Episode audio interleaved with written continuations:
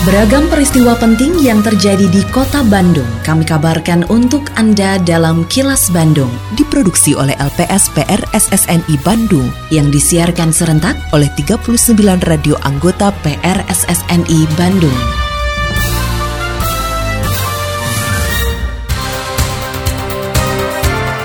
Sejumlah informasi aktual kami hadirkan untuk Anda dan inilah informasi utamanya. Bandung Sehah Jilid 2 dorong pertumbuhan ekonomi pasca pandemi. Harga BBM naik, tarif angkutan umum kota Bandung ikut naik. Partai Demokrat sudah kantongi nama Cawalkot Bandung. Saya, Santika Sari Sumantri, inilah kilas Bandung selengkapnya.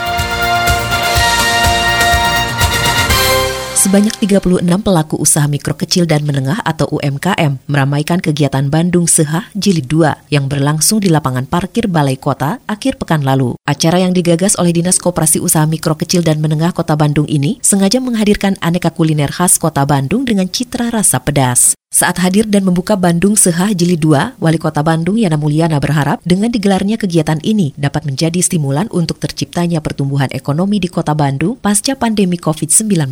Apalagi UMKM merupakan kelompok yang tahan dari bentuk krisis seperti pandemi. Yana juga berharap kegiatan ini bisa menumbuhkan pengusaha UMKM di Kota Bandung agar semakin berkembang. Uh, sebagaimana kita ketahui UMKM adalah memang kelompok yang paling tahan terhadap entah itu krisis atau pandemi. Mudah-mudahan kegiatan ini bisa menstimulus, men-trigger percepatan pertumbuhan ekonomi di Kota Bandung pasca pandemi COVID-19 di Kota Bandung.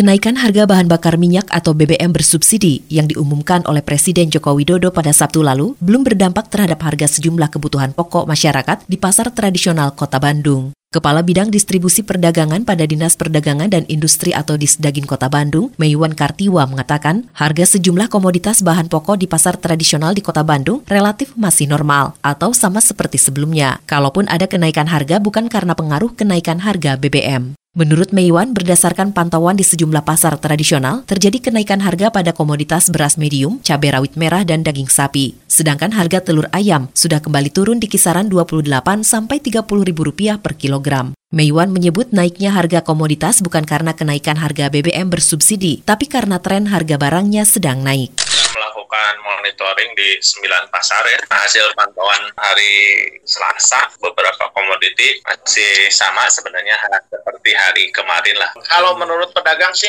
belum, bukan karena BBM juga sih. Memang kalau untuk apa cabai-cabean sih memang kalau tadi sih dari pasar sih memang, memang lagi naik aja gitu. Belum bisa memastikan lah seperti apa. Apakah stoknya masih ada atau dia masih bisa jual yang hari ini atau memang pengiriman yang baru ya itu yang bisa berpengaruh juga. Tarif angkutan umum di Kota Bandung mengalami penyesuaian sebagai dampak kenaikan harga bahan bakar minyak atau BBM bersubsidi. Besaran kenaikan tarif disepakati sebesar Rp1.000 untuk seluruh trayek angkutan umum di Kota Bandung. Kepala Dinas Perhubungan atau Dishub Kota Bandung, Dadang Darmawan mengatakan, penentuan besaran kenaikan tarif angkutan umum di Kota Bandung merupakan hasil kesepakatan berdasarkan rapat koordinasi bersama sejumlah pihak terkait, antara lain Satlantas Polrestabes Bandung, DPC Organda Kota Bandung, BLUD UPTD Angkutan, Perum Damri Cabang Bandung, dan sejumlah koperasi angkutan umum di Kota Bandung. Hasil kesepakatan akan disampaikan kepada Wali Kota Bandung Yana Mulyana untuk nantinya dibuat menjadi keputusan Wali Kota. Dadang mengimbau kepada para pengemudi dan pemilik usaha angkutan untuk tidak terlebih dulu menaikkan tarif angkutan umum sebelum adanya keputusan wali kota. Tapi juga kita sampaikan bahwa kenaikan yang tinggi juga ini artinya harus diperhitungkan dengan kemampuan daya beli masyarakat. Kalau terlalu mahal juga nanti tidak ada yang mau naik angkot kan rugi juga begitu. Nah sehingga kita lakukan tadi perhitungan bersama-sama dan alhamdulillah disepakati bahwa kenaikan angkutan kota di kota Bandung ini naik seribu rupiah dari tarif yang lama. Ini bukan bukan semata-mata karena usulan dari salah satu koperasi ya, karena kita coba hitung bersama-sama. Tadi dari komponen kenaikan BBM, ada spare part, ada ban, termasuk juga biaya untuk personil. Bismillahirrahmanirrahim. Assalamualaikum warahmatullahi wabarakatuh. Sampurasun, saya Arif Saifuddin, Kepala Dinas Kebudayaan dan Pariwisata Kota Bandung, menginformasikan kepada mitra pariwisata di Kota Bandung bahwa berdasarkan Peraturan Wali Kota Bandung Nomor 88 Tahun 2022 tentang pemberlakuan pembatasan kegiatan masyarakat level 1 Coronavirus Disease 2019 di Kota Bandung.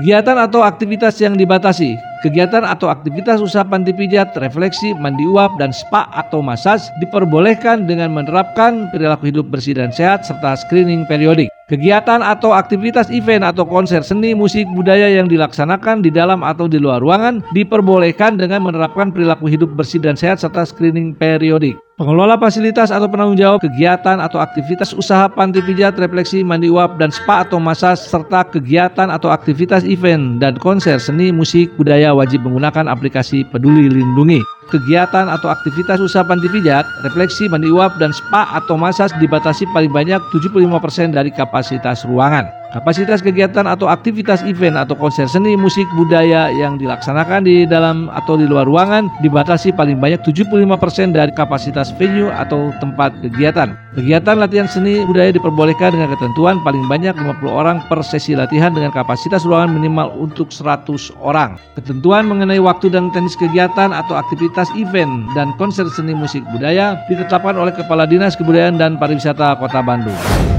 Ayo mitra pariwisata, bersama-sama kita wajib melaksanakan protokol kesehatan, pencegahan dan pengendalian penyebaran COVID-19 secara ketat, konsisten dan disiplin. Iklan layanan masyarakat ini dipersembahkan oleh Dinas Kebudayaan dan Pariwisata Kota Bandung.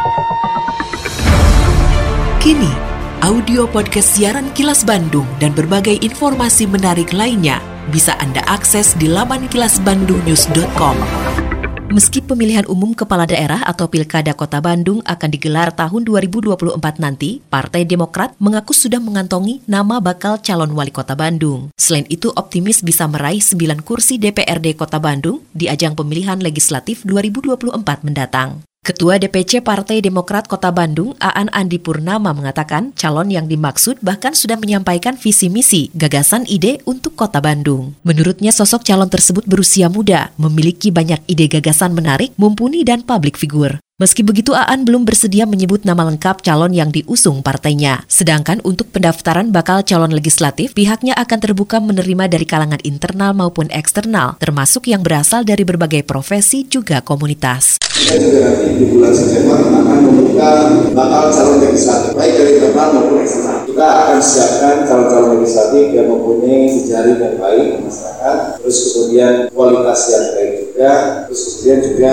tokohannya di masyarakat Sarana penerangan jalan umum atau PJU di sejumlah jalan tertentu di Kota Bandung akan dibuat lebih estetis. Kepala Bidang Prasarana pada Dinas Perhubungan atau Dishub Kota Bandung, Panji Karismadi mengatakan, selain fungsi utamanya sebagai penerangan jalan, dibuatnya PJU estetis tersebut juga untuk lebih memperindah kota. Menurut Panji, PJU estetis dibuat dengan tiang bercorak hiasan seperti yang terpasang di ruas Jalan Asia Afrika sebagai jalan protokol nasional di Kota Bandung. Dishub Kota Bandung akan menambah PJU estetis di sejumlah jalan lain, termasuk secara rutin melakukan pemeliharaan sebetulnya kita fungsinya itu untuk penerangan di jalan. Tapi memang kita pemerintah kota Bandung di lokasi-lokasi yang memang penerangan jalannya dirasa sudah memadai, eh, kebijakan pemerintah kota kita menambah estetika. Eh, jalan Asia Afrika, Braga, kita ada tiang PJU klasik. Ya betul, memang itu jalan-jalan yang yang memang jadi ikon kota Bandung, memunculkan sesuatu yang khas kota Bandung. Jadi khas ada desain gitu ya? khas, atasnya ada mau sebagai penyintas COVID-19 pertama di kota Bandung, pernah merasakan bagaimana terpaparnya tubuh oleh virus corona. Jauh dari nyaman, karena nyawa kita sedang terancam. Jadi, jangan sampai hal tersebut Anda alami. Warga Bandung, pandemi COVID-19 belum usai. Mari disiplin menggunakan masker, cuci tangan selalu, jaga jarak, dan hindari kerumunan masih menjadi keniscayaan. Mari kita jalankan pola hidup sehat, makan teratur, istirahat yang cukup, dan berolahragalah. Saya Yana Mulyana, Wali Kota Bandung. Atur nuhun. Iklan layanan masyarakat ini dipersembahkan oleh Dinas Komunikasi dan Informatika Kota Bandung. Tetap patuhi protokol kesehatan sebagai kebiasaan baru dalam berbagai aktivitas karena pandemi COVID-19 belum usai. Dapatkan dosis vaksin COVID-19 secara lengkap untuk meningkatkan antibodi dan efektivitas vaksin di dalam tubuh. Terima kasih Anda telah menyimak kilas Bandung yang diproduksi oleh LPSPR SSNI Bandung.